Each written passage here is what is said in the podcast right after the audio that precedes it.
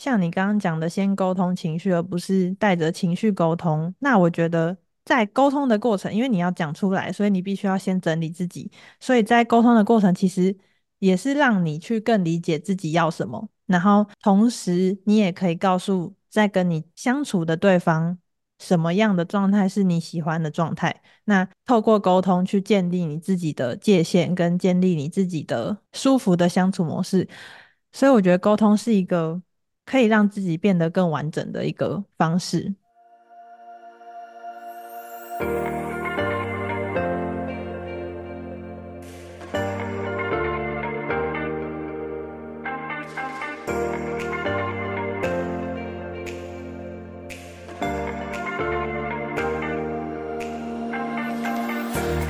大家欢迎来到小安子电台，我是安子。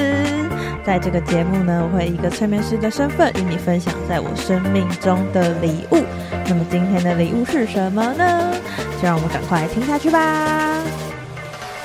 好的，今天呢，小安子电台邀请到了同是坏猫催眠师的小景来跟我们一起聊聊我们两个在沟通这件事情上面的学习与转折。那很有趣的是，因为我们两个都是水星水瓶座，那水星这个星呢，它是掌管我们的思考与以及沟通的部分。那身为水星水瓶座，其实。水瓶，大家想到的都是外星人，所以我们在一开始在聊这个节目的计划的时候，就发现我们两个都是那种小时候都会讲话乱讲，然后导致别人听不懂你在讲什么，觉得你在讲话这一块很像外星人的人。那后来就是我们后来就在决定要聊沟通这件事情的时候，就发现。其实，在生命的历程中，就算你是一个不会讲话的人，但是在透过一些方式，我们还是能学习怎么去沟通。不管是你要跟情侣，还是跟家人，还是跟朋友，还是在你的工作上面，沟通都是一个很重要的技能。所以，我们今天就要来聊聊沟通。欢迎小景，Hello，小安子电台的朋友，你们好，我是小景。其实当初，嗯、当初我听到小景说他是水星水瓶的时候，我是很讶异的，因为其实我觉得他的声音给我的感受是很温暖跟沉稳的。那水星水瓶，我自己可能有一个刻板印象，是我会觉得他是很很跳的，然后很乱讲话的状态。对，所以当初是有蛮讶异这件事情。但其实我也会有别人听不太懂我在讲什么，可能。我在讲之前，我觉得这样讲别人就可以理解了吧？但讲出口之后，透过别人的表情或回应，才知道别人其实是没有办法马上知道我要讲什么或表达什么的。我我小时候也真的是这样，那我就直接来分享我的从小到大的沟通经历好了。其实小时候最一开始讲话，好像都是先跟家人学，就是因为你是从你的。原生家庭长大的，所以你学习讲话跟练习讲话对象都是自己的家人。所以我小时候其实讲话是很比较冲的，然后比较会直接去表达自己想要讲的东西。那大概是在国小跟国中的时候，是一个很非黑即白的状态，所以小时候就会觉得啊，你怎么背叛我？然后你很坏，然后就会开始狂骂那个朋友、那个同学，然后就会变得得理不饶人，然后最后就人缘就变得不好，然后 就会觉得，诶，就是当你人缘开始不好以后，你就会想要去反思我自己是出了什么问题。然后我那个时候的状态就是。我开始就是在讲话之前，真的就是有一个状态是，我会去想说，我讲了这个话，对方听的会怎么样？那个时候好像大概是国中吧，就第一次开始有这种做事情之前脑袋会先动的状态，然后用这个方式去练习以后，我就发现我是真的是一个很不会讲话的人，然后很不会表达我自己的状态。因为我是除了水星水瓶，我其实人类图的喉咙中心是空白的，然后我我我我变得很不会去讲我自己内心的感受，所以我后来的状态就变成我不太会想要去讲我自己身上发生了什么事情，然后不太会想要去跟别人讲说我的想法是什么，因为我会觉得对方是听不懂的。就这样一路长长长长到了大学，然后大学那个时候是北一的，然后去参加了热舞社，然后那时候突然有一个感觉是，我觉得热舞社的朋友们他们好像都会心电感应，你讲什么，对方好像就会突然懂，就会觉得，诶，就是他，你就会第一第一次有一种归属感，是你好像不用讲什么，对方就理解你在讲什么，就真的当下的心情是这样，就觉得哇，这种关系好美好。但是现在回头，就是以我现在二十八岁回头去看那个十八岁的自己，就会知道，其实那个时候的心电感应，其实也并不是真的完全的理解，因为我们身为地球人，我们有嘴巴这个东西，有语言，它其实就是要告诉大家，语言是有它一定存在的重要的。好好的去讲出你自己内在是在想什么，那个彼此的观念有在同一个水平上，这件事情是真的很重要。然后心电感应这件事情，因为毕竟心电感应它就是一个能量，那大家对能量有不同的诠释，其实最后也会造成一些可能资讯是不对等的状态。对，然后那个时候是大学的时候，我就这样一路讲下去吗？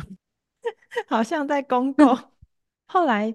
我觉得在沟通这件事情，对我自己转折最大的，真的就是我成为催眠师以后，然后开始做这个 podcast，想要去把一些内在的体悟跟转折好好讲清楚以后，我的语言能力才大幅的提升。嗯，因为以前讲话的方式会没有想要去认真思考对方有没有要听懂，但成为催眠师以后，就觉得说。因为催眠这件事情，除了你自己要表达你的问题以外，你也要很清楚的了解对方这个个案，他现在想要说出来的是什么，在催眠状态他可能听到的、看到的、感觉到的那个东西是什么。所以当他丢出一个一个，比方说，嗯。我看到亮亮的东西，那身为催眠师，你就要去问清楚，说，诶，那那个亮亮的东西，它的状态是什么？那他，或者是如果今天，哦，你的个案说，他觉得这个情绪看起来是一颗球，一颗很大的球，那他这个很大很大的定义又不一样哦。你的很大是像足球场这么大的一颗球，还是你的很大其实就是一颗篮球，就对你来说就很大？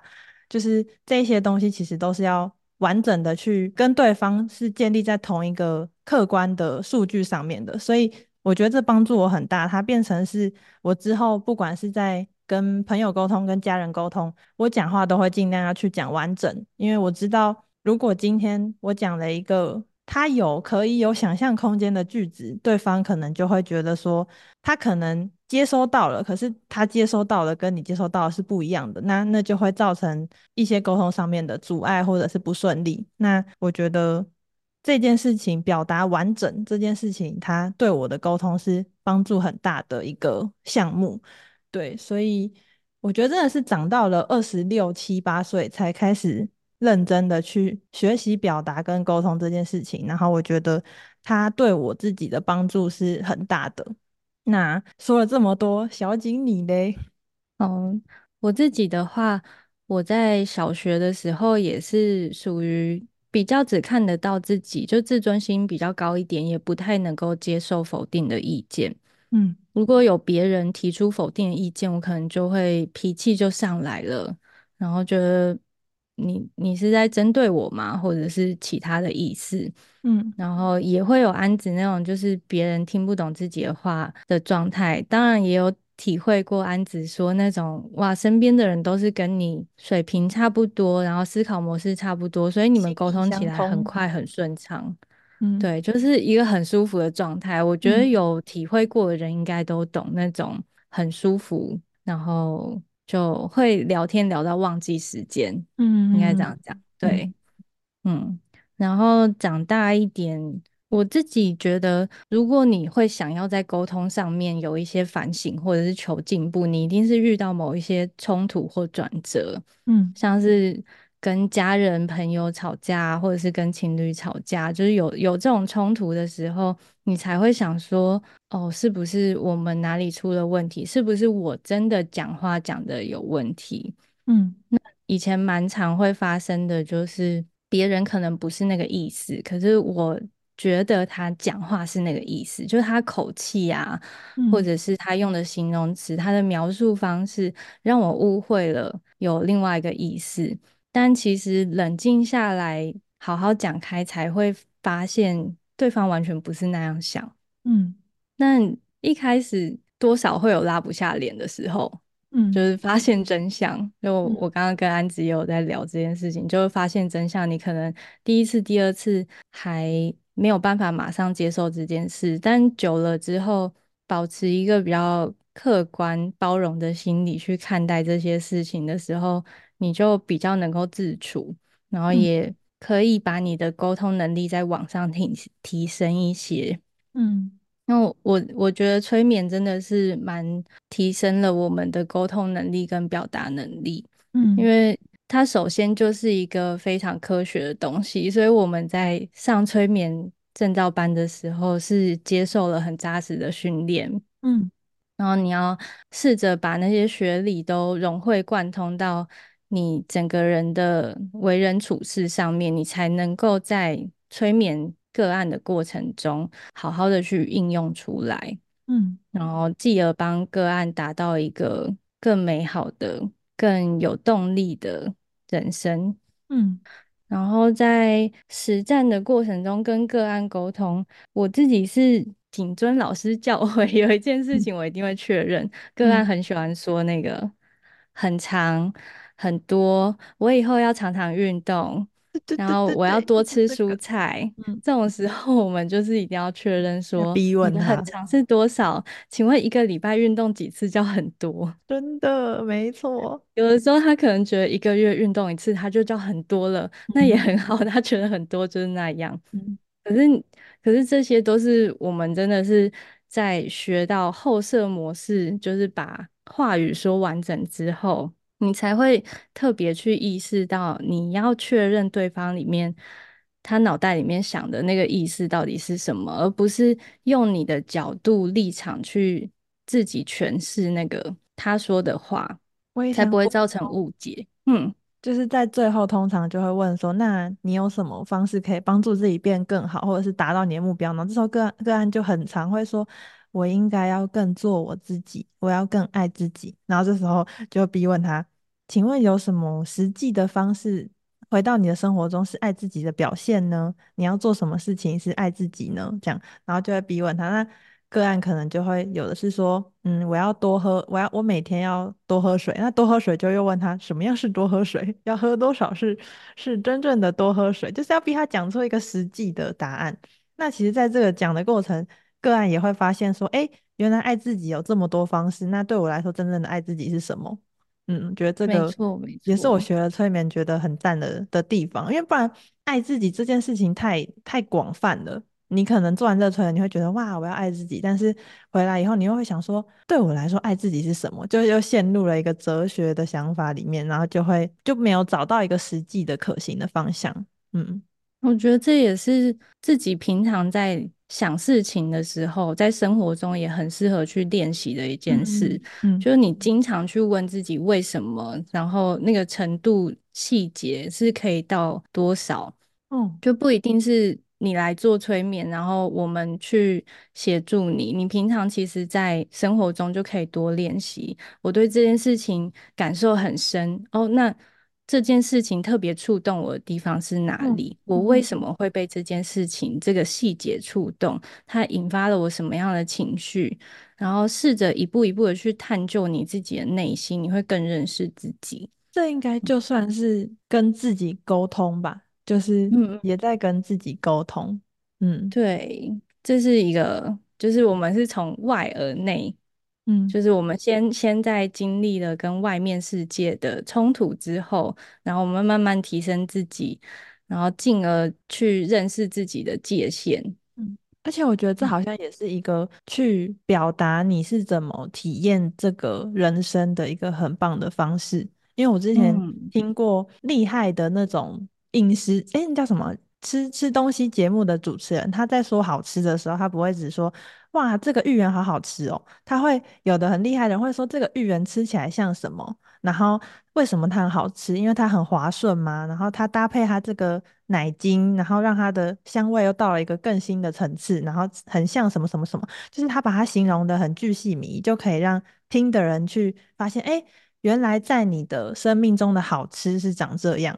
然后你就可以也去更活在当下的去感受，哎，原来这个好吃，它好吃的层次是很丰富的，它不是只有停在好吃，而是在你的生命体验这一些是很独一无二的，是属于你的的一个体验。那我觉得这件事情它也可以更帮助我们去认识自己。那同时，可能回到我们要去跟你的家人或者是朋友或者是情人沟通的时候，你可以更有更多的词汇，或者是更多的方式去表达你现在的感受。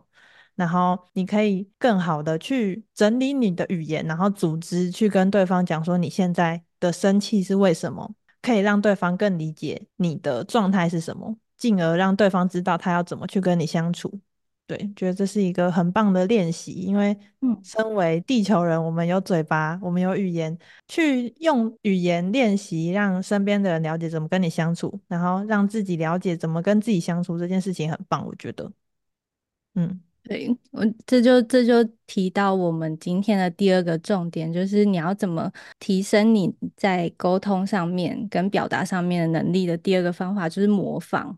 那模仿有很多方式，就是像安子刚刚讲的，看影片，看影片的时候学习里面的主持人是怎么样叙述。嗯，还有一种就是模仿你身边觉得好的模式，像我自己可能就在看到身边的人沟通的时候。我觉得哇，这个方式好棒，或者是他们那个相处的氛围好棒，我好喜欢。我能不能也拥有这样的氛围沟通模式？嗯，嗯，我就会试着把它应用到我自己的生命中。可是它也不是一蹴可成的，就是你可能会遇到一些挫折。他在一开始实行的时候，嗯、你要沟通的那个对象还是用过往的方式去跟你沟通，哦、像我可能就是家人的方面。我觉得会比较棘手一点，嗯，但我有我有曾经尝试，就是用我朋友跟家人的沟通方式。嗯、呃，我觉得他跟他爸妈相处起来是那种很轻松，可以拌嘴的状态。那我也很想要我们家在沟通的时候是这样的状态，所以我就试着模仿他，像是撒娇啊之类的。嗯，我觉得这真的是提升自己的蛮好的一种方式。然后另外就是看书。那我我自己是蛮小的时候就开始看一些文学作品，像小说之类的。嗯，这对我在练习想象别人的角度是蛮有帮助的。就我可能可以共情角色所经历的故事，嗯，生命成长曲线等等，嗯，然后用这种方式，就是慢慢的累积我去想象别人是怎么思考事情的这个能力。嗯嗯，然后我可能也会看一些行销的影片，就是这这也是比较近年来才会做的事，就是我希望能够让别人愿意听我说的话。嗯，就是我自己也是喉咙中心空白，所以我觉得我跟安子应该有一样的苦涩，就是我们讲的话可能不一定有人愿意听。嗯，我觉得我觉得行销是一个蛮好练习的方式，就是你假设你自己要推一个东西，譬如说。我之前曾经看过一个方式，就是你如果最近有学到一些新的资讯啊、新的技能等等的，你练习去跟身边的十个人推销这件事，然后想办法让他们很有兴趣的把这件事情听完。我觉得这是一个很很好的练习方式。像我自己就是很爱收集资讯的人，嗯。如果我是呃学到一个新资讯，知道一个新的知识，然后我在讲的时候，对方又很有兴趣的听我讲的话，我就会觉得蛮有成就感的。嗯嗯，那这个也不是也不是很快就能达成的，通常都是要慢慢的练习。最好是你每天在讲话的时候，把握每一次别人愿意听你说的机会，嗯，嗯，把这个意识放到你的嗯心里面。嗯，放到你的大脑里，然后进而内化成你的潜意识，就是你持续不断的保有这个意识去做这件事情，然后你每一天就会慢慢进步，越来越好。那我也想要听听那个安子可能会看些什么书。哦，我我我先讲，我觉得练习这件事情真的很重要，因为我们很常。就是比方说，你好像像刚刚小景分享说，他看了他的朋友跟他爸妈的相处模式是很自然，然后很开心的，是很比较逗趣的那种，所以他就马上学了，然后就回家运用。那很常会有，就是一开始我们要去改变的时候，我们可能都会先想说，为什么我改了你还是这样？我们可能会会觉得对方好像不懂，我想要为了这个关系做出努力，可是你怎么这样？但是现在回去想想，对方他也是跟你用了原本的方式，可能争吵吵了很多年。那你今天突然变了一个方式，你真的没有办法要求他马上就去接受。我觉得真的就是练习，然后一次、两次、三次去磨合，因为其实也不一定是别人的方法就完全适合你们，而是你们真的去好好沟通出一个。可以沟通的方式，我觉得那才是最重要的。然后我我自己想要补充的是，我觉得家人呢、因为我刚有跟小景聊说，家人是学习沟通的 boss，就是最难的。因为你想看，你看、啊，你看朋友没有办法沟通，你们可以渐行渐远。那男朋友不能沟通，可以分手。对，所以但是家人没有办法换啊，就是你生下来就在这个家。所以家人真的是最难，然后但是又必须要是一个你需要面对的一个关系吧？对，所以家人这个部分真的是要去练习，说怎么去用新的方式，或者是用新的理解去跟对方互相的交流跟沟通。那我想说的是，虽然家人是最难的，是 boss，但是也必须知道我们就是家人。那通常。百分之八十的家人对彼此之间都一定是有爱的存在，就我不能说可能全部一定都有，但是家人的最底层就是他们真的都是爱你，像你妈是因为。爱你，所以他才会很担心，才会跟你讲一些要听他的话，什么妈妈才最懂什么的。那你爸也是因为爱你，所以他很认真的在为这个家庭打拼，所以他可能在自己的情绪上，他压抑了很多，所以他也没有办法，他不知道怎么去宣泄自己的情绪，所以他当然没有办法接住你的情绪。对，所以我觉得，就算你的家人再怎么难沟通，但一定要知道，大家彼此的最基层的东西都还是爱。所以如果你是带着爱，然后带着我希望我们这个家变得更好的方式去好好的跟他们讲，好好的表达你自己是怎么想的。那你也去愿意去听对方是怎么想的。我觉得不管怎么样，顽固的爸妈，他们第一次可能会吓到，但是第二次、第三次，他们也会渐渐的知道，哎，你改变了。那我这个做爸妈的，是不是也应该要为儿女去改变一些什么？我觉得这个很重要。对，这是我自己体会到的啦。嗯。的确是因为爸妈都已经用他们那个模式生活了几十年，呃，更何况他们可能也没有一个可以模仿的对象。对啊，他们可能阿公阿妈更不沟通，沟通的方式就是把棍子拿出来，对，对啊，还顶嘴。我们家小时候是罚站啊，我我我们是会被打，但是也是因为我爸妈也是被他爸妈打得很严重，对，他就觉得小孩子不乖就是要教。对，就是爸妈其实要接受你已经成长成一个大人，有自己的思考模式、自己的生活经验、自己喜欢的沟通方式，这也需要给他们一点时间。对啊，他们也是第一次。嗯嗯，嗯对，我们多一点 包容心，沟通就会更顺畅。好感人。对，那你刚问我有看什么书？我自己是去年因为成为催眠师，然后所以有去练习看那个萨提尔的冰山理论。它主要是教大家去如何提问，然后从提问的方式进而去问出可能对方他现在的模式在。冰山的表层模式可能是一个哦，一个小朋友他一直在打电动，然后他不想要去上学，他就是半夜一直打电动。那一般的妈妈可能就会直接说：“啊，你都一直打电动，都不好好读书，你就是什么坏小孩什么的。”但是萨提尔他是用另外一个方式，他是去问那个小孩说：“为什么你会想要一直在这边打电动？你的真正的。”心理状态是什么？那有的小朋友他其实很神奇，他一直打电动的原因是因为他对他的功课就是没有自信，他觉得他就是功课都做不好，然后然后他觉得他只能在电动里面找到一点成就感。那如果这个大人妈妈发现了这件事情，他能在小朋友的可能功课上面，然后去陪着这个小朋友建立在功课上面的自信，他可能就会渐渐的会不会一直去依赖在电动上面。他是用这样的方法去让他主要是。去教大人怎么去知道小朋友在想什么。那我觉得这个方式也可以运用在不管是自己或者是在关系上面。就是看了这本书，让我知道，其实很多事情不是我们表面上看到这样，它的背后其实有很多那个人为什么会有造成这个行为的一些苦衷啊，或者是他真正的想法是什么。对，所以嗯，我觉得这本书带给我最大的帮助是让我可以更去同理别人，去知道。每一个人都是不一样的。那其实我我自己是相信人性本善啊，就是就算他今天做了什么不好的事情，但是他可能背后也有一个他自己的原因。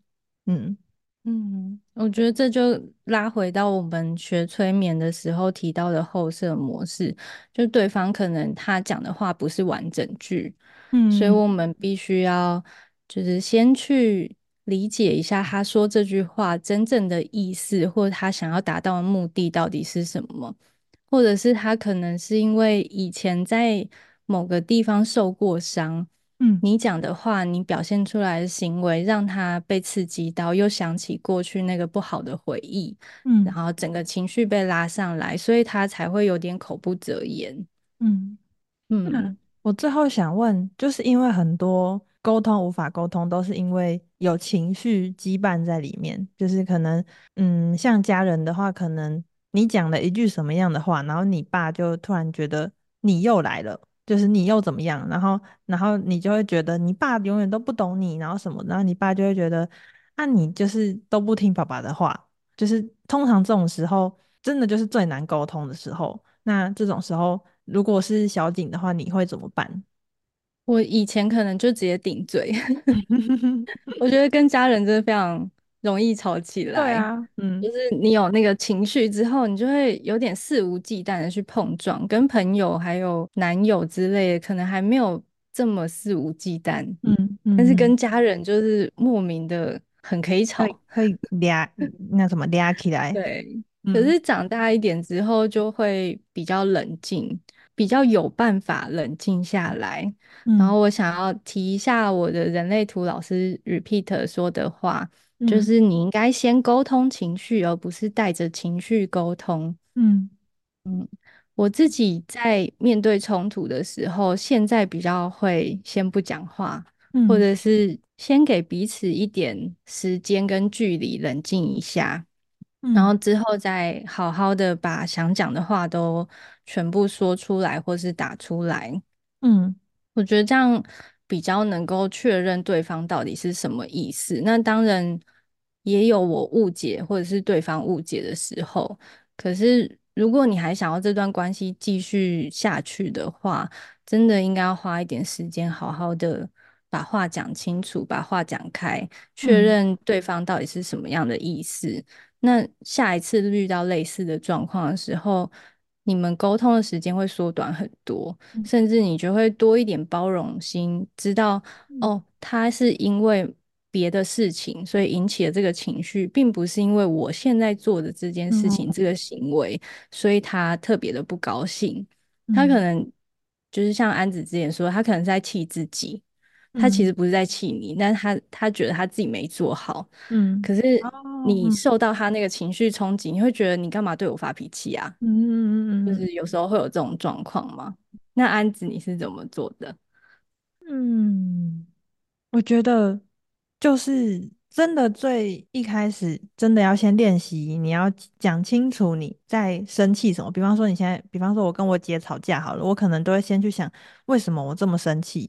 其实有的时候你生气，你是其实你也搞不懂你自己在气什么。那那时候你其实先回去想说，你这个气到底是在气什么？那你最后发现，有时候你去自己拆解起来，你根本就不是在生对方的气，你是在生自己的。那这种时候就很好解决啊，你就你把自己搞定了。然后再去跟对方，可能你刚刚讲了很不好的话，你跟他道个歉，那其实就这件事情就解决。那如果今天是因为对方踩到你的底线，所以你生气，那你也可以整理出来一个一个表达好好沟通的方案，就是你跟对方讲说，你今天做了什么让我很生气，对，那我们有没有什么其他的方式可以达成你想要达成的方式，但是是尊重我的，对，就是你去好好的跟对方讲，那你是一个。很理性，然后很知道自己要什么的方式去跟一个气炸的人讲话。我觉得那个气炸的人他自己也会，因为其实吵架是需要互相的，要两个人啪啪啪才吵得起来。所以如果你今天已经搞清楚自己的状态，再去跟对方沟通，我觉得对方要跟你吵吵起来这件事情也是很难。对，所以很多时候我觉得我们会觉得说，为什么一定要我改，对方都不用改？但是反着想，其实把它想成你只要你自己改变了，这整个情况就改变了，这样不是很很棒吗？就是为什么要觉得我去礼让你，我就是吃亏呢？那为什么不是把它想成，反而是你先搞清楚自己要什么，然后你先去跟对方讲你要什么？那这个反而是一个抢先机的感觉。对，我自己是现在是比较是这样的状态。嗯，然后还想要补充的是，我觉得像你刚刚讲的，先沟通情绪，而不是带着情绪沟通。那我觉得在沟通的过程，因为你要讲出来，所以你必须要先整理自己。所以在沟通的过程，其实也是让你去更理解自己要什么。然后同时，你也可以告诉在跟你相处的对方，什么样的状态是你喜欢的状态？那透过沟通去建立你自己的界限，跟建立你自己的舒服的相处模式。所以我觉得沟通是一个可以让自己变得更完整的一个方式。因为如果你以前都是一个都不表达自己的状态，对方可能根本就不知道要怎么去跟你相处，那你的界限可能就会一直被踩，然后你可能就自己在那边很生气。很难过，但是你又无能为力。但如果你学会了沟通，就是在帮自己去创造一个更舒服的相处模式。我觉得是这样。嗯，嗯，我觉得很棒诶，就是他他直接把那个沟通的层次提升到先向内沟通，先跟自己沟通，嗯，然后再去沟通别人跟自己相处的方式哪里出了问题。嗯，嗯，非常厉害。因为一个情绪很稳，因为一个情绪很稳定的人，你要怎么跟他吵架？你能想象自己跟证严法师吵架吗？不行，那个就可以说，嗯，平安喜乐。你说一加一等于五也是对的哦，这要怎么跟他吵？谢谢基努里维。对对对对啊，你说什么都对。对啊，嗯。我觉得，我觉得另外一个很棒的是那个先了解喜欢的方式，先了解喜欢的沟通方式，就两个人有共识之后，有一点丑话先说在前头的意味，但是这样感觉相处起来会蛮愉快的。嗯，对，嗯嗯嗯，最难的应该还是家人，我觉得。对，我觉得家人真的是一辈子的课题。嗯。就算你现在找到一个适合现在的沟通模式，可是可能之后，譬如说我之前身边比较容易发生的、听到的情况，就是家人可能生了一些慢性病或比较重重大疾病，像癌症之类的，他们整个会退化到小朋友的状态。嗯嗯。然后那个时候，你又要开始学一种新的沟通模式，就是你要怎么哄他吃药啊，嗯、或者是看医生啊，或者是你要怎么样在他心情低落的时候陪伴他。你有可能甚至也把自己搭进去了。嗯嗯嗯，他我觉得他比较像是一个你必须要一直去修正，嗯、然后互相理解对方、嗯、互相调整的过程。嗯我觉得同理，同理很重要，要让对方先知道你是愿意理解跟愿意站在他的地方想的，对。然后其实这个好像就是也是一个沟通技巧，就是你要先说，诶，我知道你是这样想，然后我也就是觉得，嗯，你这样子是很为我们付出，但是就是后面就但是，然后就开始讲出你自己的内心的想法，就是你要首先先让对方知道你是懂他的，我们是同一阵线的。那但是我这边也有我的难处，我们可不可以好好沟通？对，就是除了除了我们沟通一般的沟通技巧，也要学一点心理学。对，没错。对，就是我觉得还是练习啦。那这个路上也是一个认识自己很棒的路。嗯，我的心路历程是这样，嗯，因为我本来真的是一个很不会讲话的人。嗯，到底是多不会讲话？真的就很不会，就很像智障。现在回想起来，对，嗯，可能同温层出现的太慢，对，但是同温层也会变成变成是让我更不练习讲话的一个一个助力啊，因为我觉得啊，你都懂，我就不用讲，但没有、哦、这个世界有可能，这个世界需要大家好好的表达，嗯，没错，我们就是今天从向外沟通聊到向内沟通，嗯嗯嗯，那你有还有要补充的吗？你有没有一段话要分享给想要学习沟通，但又觉得很害怕接受人家情绪的人的这个听众？如果这样的听众，你有什么话想对他说吗？害怕接受人家情绪是什么意思？就好像有的人他不敢沟通的原因是他很怕对方生气，很怕对方难过，哦、害怕冲突。对，他害怕冲，他害怕承接对方的情绪，这种怎么办？你有什么建议吗？如果是因为害怕冲突，呃，觉得对沟通这件事情比较却步的话，我觉得他有几个面向可以考虑，像是你究竟为什么会害怕冲突？这是比较向内的，就是你是害怕冲突的哪一个部分？嗯、是对方的情绪太强烈，嗯，或者是你不知道要怎么样在彼此情绪都很张力很大的时候，还能够达成你想要的目的，嗯，或者是你比较容易因为对方情绪很强烈，然后你就整个。挠下来了，嗯，就变成没有办法把事情完成，嗯、或者是有一种情形，应该是别人交代给你很多工作，然后你不好意思拒绝，嗯。嗯，因为你怕拒绝之后会有一些冲突，或者是对方可能会有一些闲言闲语，像是说这么小的事情都不帮忙之类，你害怕。其实是后面那些别人对你的评价，嗯，那你你到底害怕什么？你应该要先去。理清楚，嗯，然后第二个就是我们之前面也有讲过，就是当对方情绪很强烈的时候，你要怎么样去跟他沟通？你可能可以先跟他讲说，我是很能够理解你的哪一个部分，使出理解之术，对对对对，就是先让对方的情绪缓和下来，然后我们再开始沟通。嗯，然后还有一种就是，其实对方根本不会跟你发生任何冲突，他可能就是公事公办，哦、就是一切都是你自己想太多了。嗯、那这有点像是自己的心魔，就是需要自己去提出勇气克服它。嗯，我觉得还是模仿跟学习吧，就是模仿学习，然后最后自己再慢慢尝试从小地方开始练习起。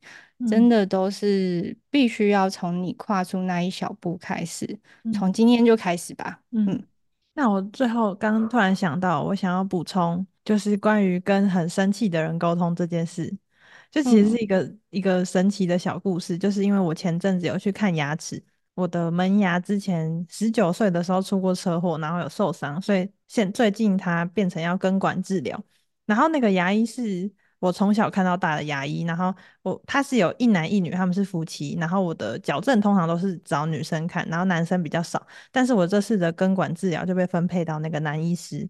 然后我那天晚上那时候还在上班，然后上完班回去就去就赶快赶去看我的牙齿。然后结果，但是那次的看医生的体验就非常不好。那个男医生不知道为什么就特凶，超凶，他是感觉没有把我当人看，他甚至还说。我帮你开药，你回家给我吃完，然后什么的，他讲给我吃完，我那时候满头问号，你那么凶，到底要怎样？然后他就是做事情也很粗鲁，就是可能他打麻药也没跟我先讲，就直接打下去，然后很痛。反正我那次体验超不好，然后我就很生气，但是我又没有办法，就是去跟他讲什么，但是我就整个人很生气，然后我就觉得完蛋了，我以后治治疗都要被这样不被人看，我要怎么办？然后我还回家，因为我爸妈我们一家其实都在那个那个地方看，然后我爸就说。不会啊，他都没有对我很凶什么的。然后我就一直在想，这个要怎么办？我后来再去的，虽然有一点 PTSD，但是在去之前，我就我就在自己心里想好，说他如果今天还这么凶，我就一定要问他说：“请问我有做错什么事情吗？不然你干嘛对我这么态度这么不好？”我就还在自己家里练习，就是他如果再这么凶，我就要这样跟他讲。然后结果神奇的是，我做好这个练习以后，我再去，他从来都没有这么凶过了，他变回原来的那个好好医生。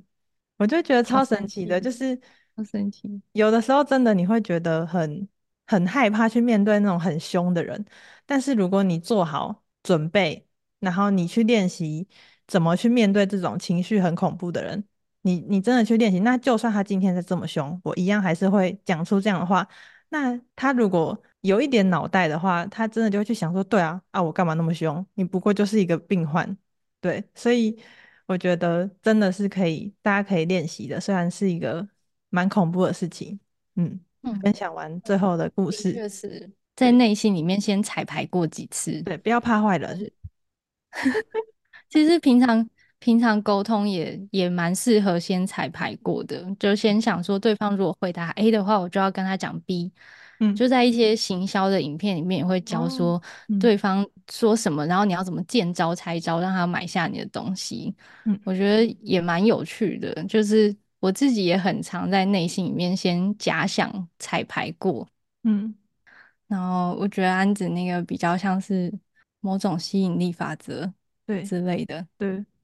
因为我那阵子真的很生气，我会遇到一些对我很凶的路人，嗯，我就觉得有什么我必须要练习一下。我觉得你讲的那句话就是，请问我是做错了什么事？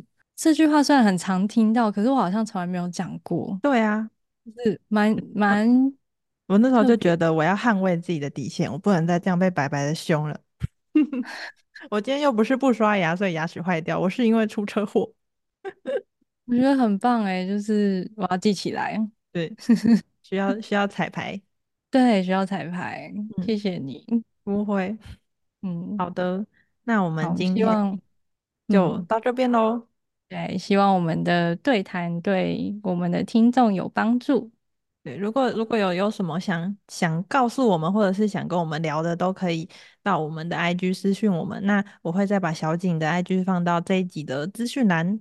谢谢大家，拜拜。好的，大家拜拜，拜拜拜拜。好啦，那今天这集节目就到这边啦，非常感谢你的收听。那听众如果有想要多听哪样的内容，或者是想听什么样的主题，也非常欢迎到我的 IG 来私讯我，跟我聊聊哦。那如果你喜欢这类的自我成长，找自己、认识自己、活出更闪闪发亮自己的相关内容的话，请记得要持续的订阅、关注跟追踪我的小安子电台，我会持续在这里跟你分享我生命中的美好礼物。那如果你觉得我的节目为你带来很棒的支持，也请记得要在 Spotify 或是 Apple Podcast 帮我按下五星好评哦。那你如果觉得这集的内容很棒，有给你带来帮助，也欢迎你帮我把这集节目分享出去，让这集的内容帮助到更多的人。好啦，那今天的这集节目就到这边啦。祝福我们都能活出自己，闪闪发光。我是安子，陪你认识自己的好朋友。我们就下周见喽，大家拜拜。